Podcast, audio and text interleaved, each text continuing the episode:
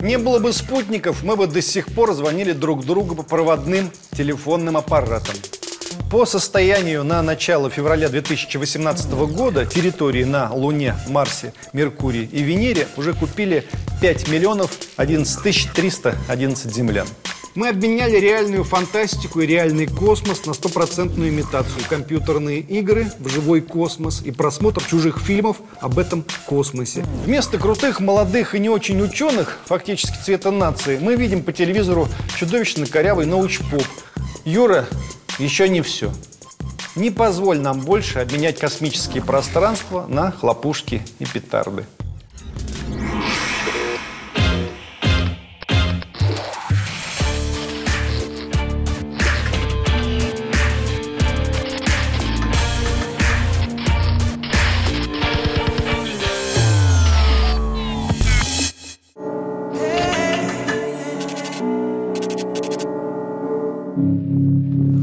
Помните, как там было? Между тем, Тая разгоралась все ярче в перекрестии нитей курсового телескопа. Тая была целью трех первых звездных. Она была одной из ближайших к нашему Солнцу звезд, у которой давно уже были отмечены неравенства в движении. Считалось, что Тая может иметь планетную систему. Перед нами к Тае шел Быков на Луче и Горбовский на Териэле. Это Стругацкие.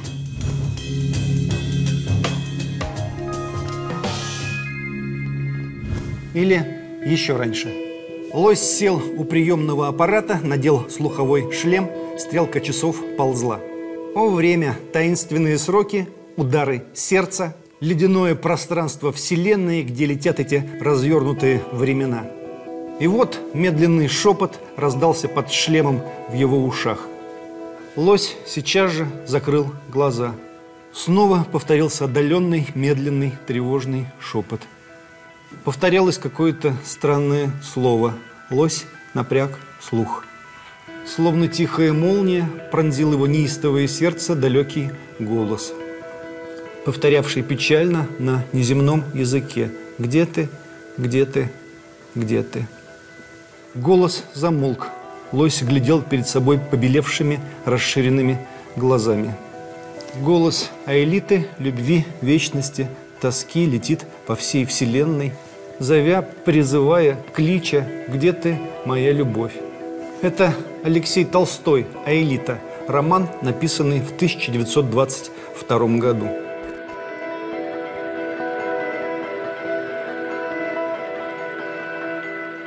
В 90-е нулевые я время от времени вспоминал, как в детстве смотрел телевизор, а там сидели космонавты, простые русские мужики в космосе и поздравляли меня с Новым годом.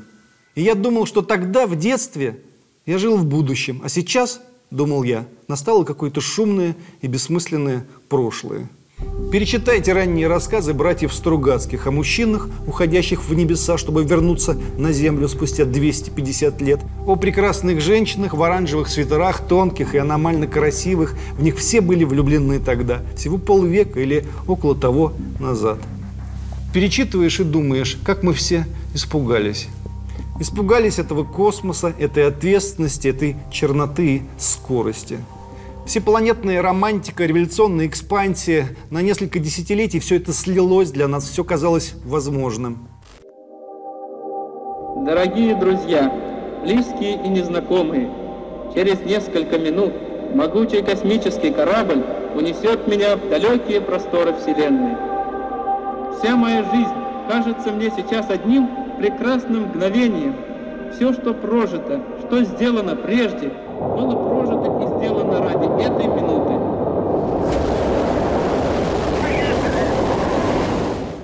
А потом мы испугались романов Стругацких. Собственно, сами Стругацкие постарели и напугали самих себя. Своего Быкова и своего Горбовского. Но с них меньше спроса. Они же создали этот мир, и этого достаточно. На какой-то момент мы испугались и прокляли все это. На самом деле свою трусость прокляли и переместились в свои шелестящие газеты, в свой глянец, на свои приусадебные участки, на свои турецкие курорты. Короче, в тот мир, который мы зачем-то посчитали вершиной цивилизации. Мы обменяли реальную фантастику и реальный космос на стопроцентную имитацию, компьютерные игры в живой космос и просмотр чужих фильмов об этом космосе, где русские хоть и появлялись, но неизбежно пьяные, затыкающие ватником пробоину в космическом корабле. Новейшую российскую интеллигенцию, всех этих артистов, куплетистов и шоуменов вдруг стало характеризовать томительные ожидания, что любая ракета, любой космолет, любой беспилотник, любой бумажный самолетик, запущенный отсюда, упадет, должен упасть. Чтобы они поднимали томные глаза и говорили «все у нас так». Еще недавно мы тянулись к будущему, к звездам, а потом наши витии убедили нас, что мы вечно тащим страну в замшелые мракобесие, крещенские проруби, самоварный чат, пушечный угар – они отлично умели разговаривать, их слова заменили нам межзвездную реальность. Они сами по себе были звездами, они непрестанно пролетали мимо друг друга, оставляя длинные, более-менее сияющие выхлопные хвосты. Я все жду, когда они улетят окончательно и хвосты за собой унесут. Потому что сколько можно о них говорить? Надо говорить о звездах.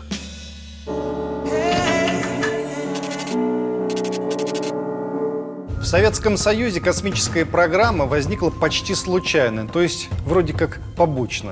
Толстой с элитой все угадал, но сначала гражданскую надо было закончить, потом индустриализация, потом отечественная, потом заново надо было отстроить страну. В феврале 1953 года Сталин подписал документ, определявший пути развития ракет сверхдальнего действия Р-7 которые стали затем основой, как говорят, рабочей лошадкой советской и российской космонавтики.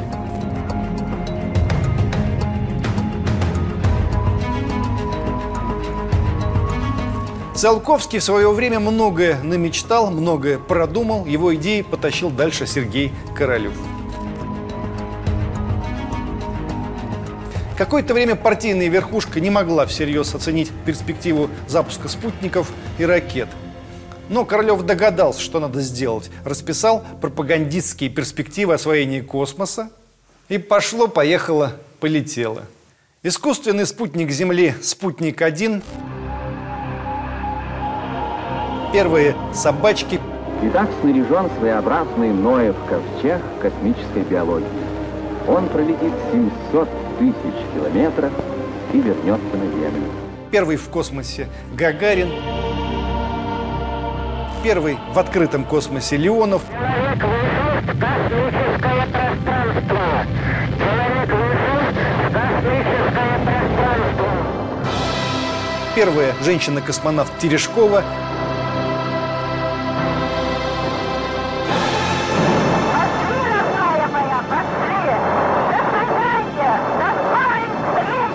Первый луноход.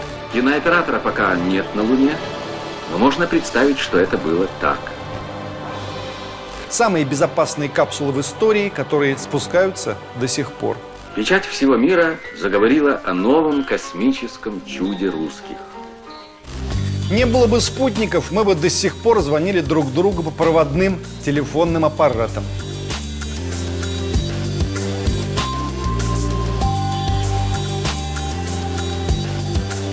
И что в итоге?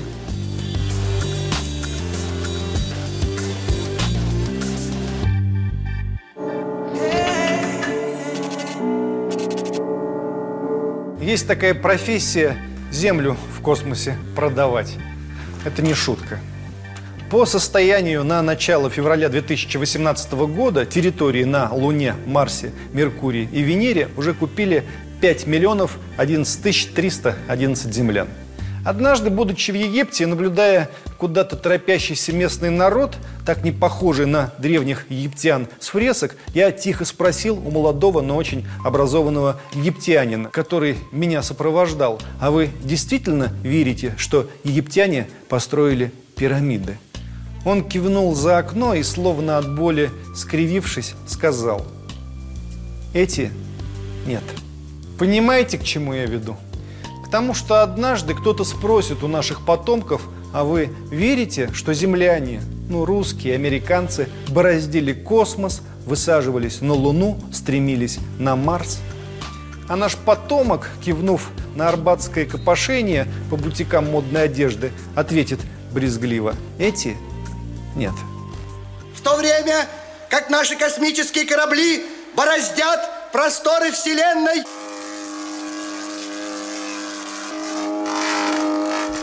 Зато мы там все скупим. Это мы умеем. Покоряли космос советские люди, торгуют участками там американец. Закупают себе участки люди, ну, презирающие советский проект, как таковой. Кто-то удивлен? Ни Билл Гейтс, глава Microsoft, ни султаны и шейхи с их жалкими сотнями миллиардов долларов не смогут тягаться с простым американским предпринимателем Деннисом Хоупом, живущим в городе Гардернил, Невада, США. По разным оценкам он владеет недвижимым имуществом на сумму около 800 триллионов долларов.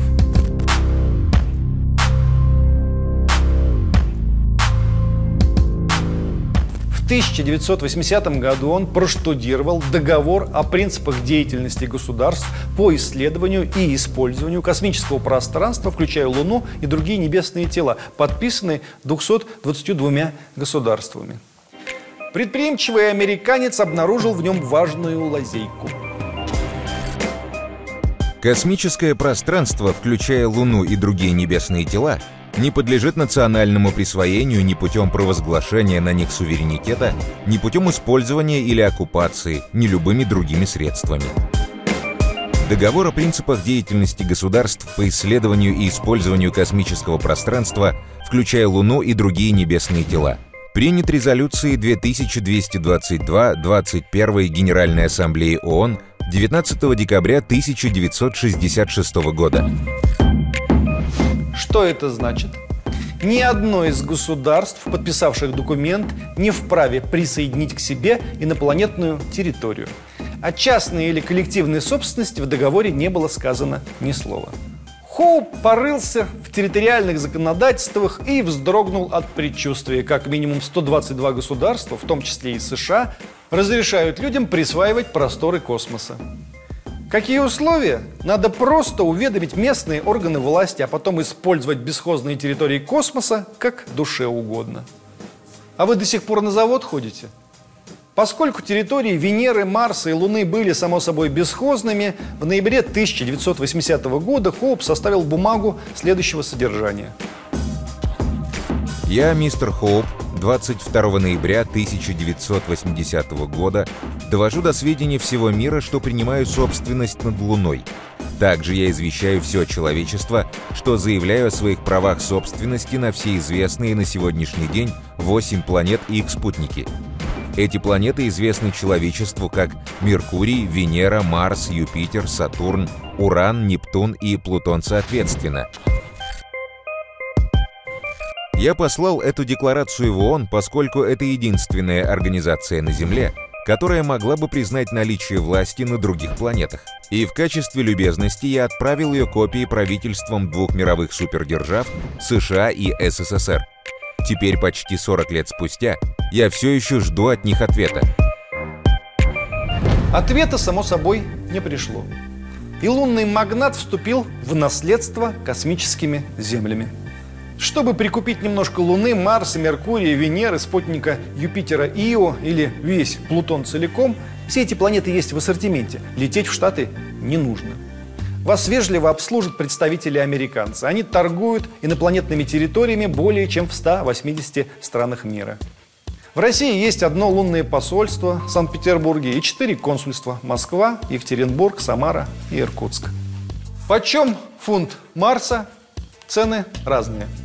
Луна в России идет по прайсу 3500 рублей за акр. Это порядка полугектара. Для США условия более устойчивые. 24 доллара 99 центов за акр. 1450 рублей на наши деньги. В стоимость покупки входит документ на право собственности, лунная карта с указанием расположения участка и экземпляр лунной конституции. Я не брежу, это факты. И многие наши земляки не сегодня, так завтра готовы пожарить шашлычок под мерцание звезд на Луне. Моя территория стоит 750 секстиллионов долларов, почитал американец. Секстиллион на минуточку – это цифра 10 в 21 степени, друзья. И что вы думаете, никто не догадался о профанации? Это же Америка. В суд на продавца космоса подавали сотни раз, но, увы, никто не выиграл. Нет зацепок. Иногда покупатели требовали вернуть деньги, И это допускалось.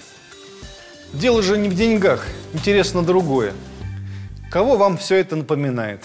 Верно, Остапа Бендера, который продавал билеты в провал. Так называемый провал считался достопримечательностью Пятигорска.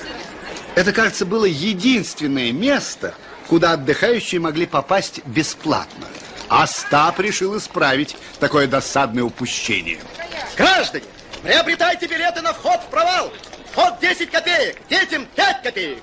Приобретайте билеты. Детям 5 копеек, членам профсоюза 10 копеек. Чисто американский бизнес. А именно то, что из себя и представляет American Dream. Хорошо Циолковский не дожил.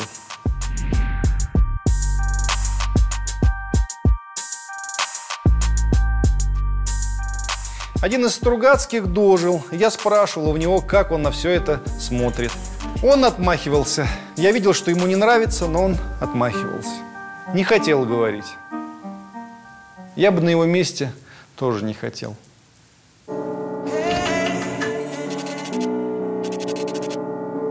В День российской науки один из наших телеканалов провел уличные опросы. Спросили, назовите имена известных российских ученых. Несколько человек не назвали вообще никого. Многие сходу выдали имя Михаила Ломоносова. Некоторые назвали Дмитрия Менделеева, вспомнили Игоря Курчатова.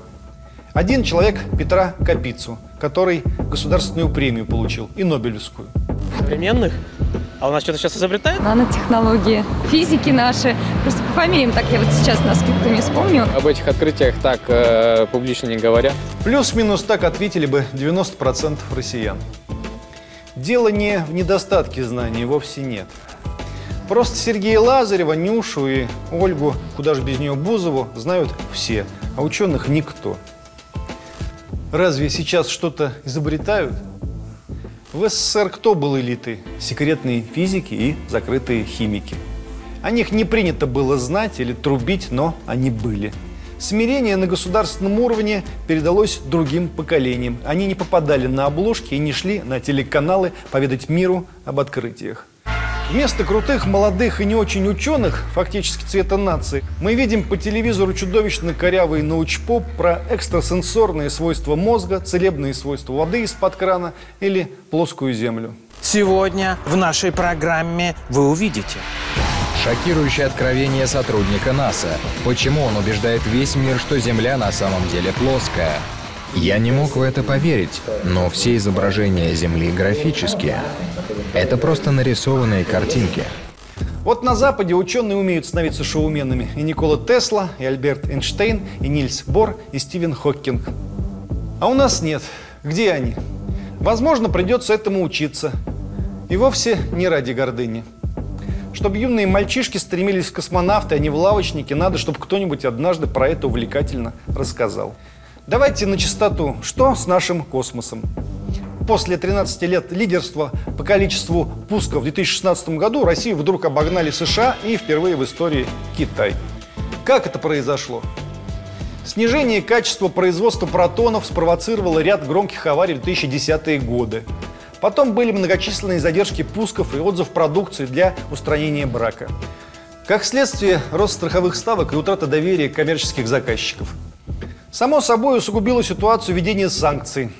Риск запрета на ввоз американской электроники вырос. Наши спутники стали работать на орбите гораздо дольше, поэтому и запускать новые на замену нужно реже.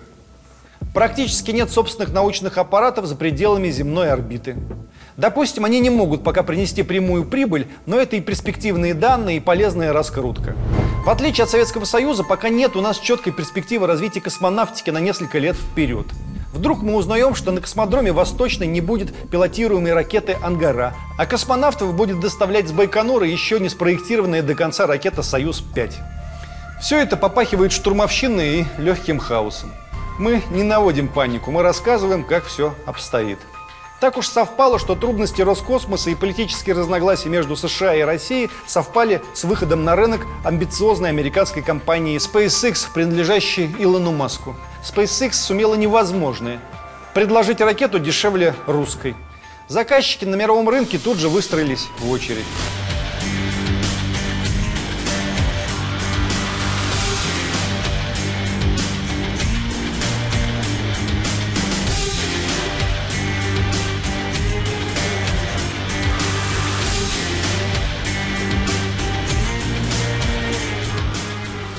Это закон рынка, негативная повестка всплывает сразу.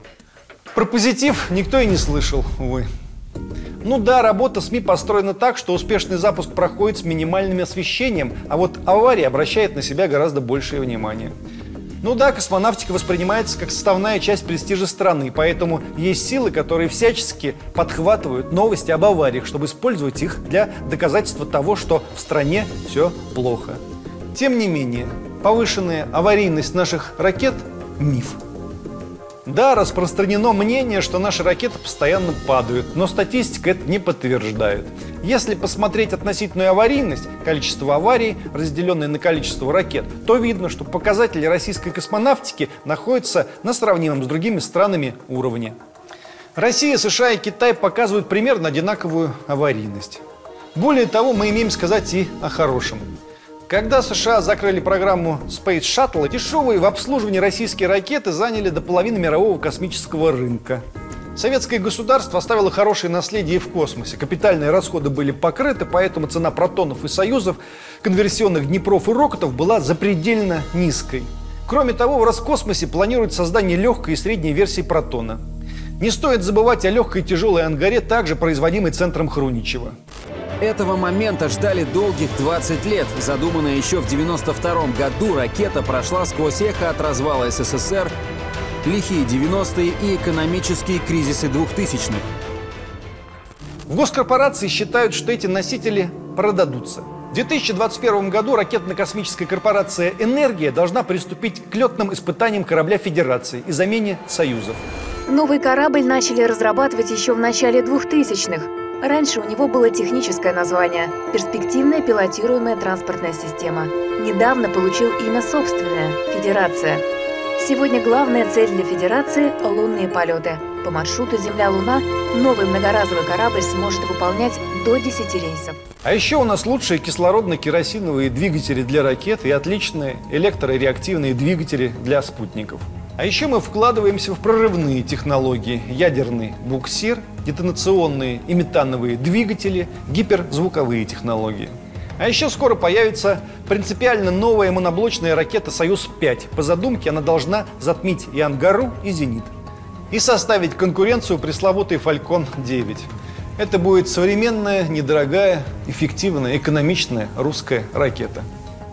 Часть деталей нового союза напечатают на 3D принтере. Модернизируют двигатели. Первые ступени ракеты не будут валиться на землю, их спуском будут управлять. Зачем? Затем, чтобы не платить за большие площади, которые выделяют под поля падения. Вся программа создания «Союза-5» будет стоить около 60 миллиардов рублей – для сравнения, на сопоставимую по характеристикам ракету-носитель «Ариан-62» европейцы планируют потратить 250 миллиардов, если переводить цену в рубли. И, наконец, в Роскосмосе подтвердили подготовку экспедиции на Марс. Но сначала ракета будет запущена на Луну. Точная дата полета на Марс пока неизвестна, но ожидается, что это произойдет в 2019 году. Была, знаете, такая песня у одной рэп-группы – Юра, мы все потеряли. Обращена эта песня была к Юре Гагарину. Юра, еще не все. Не позволь нам больше обменять космические пространства на хлопушки и петарды. А элита, любовь, где ты? Кажется, мы на связи.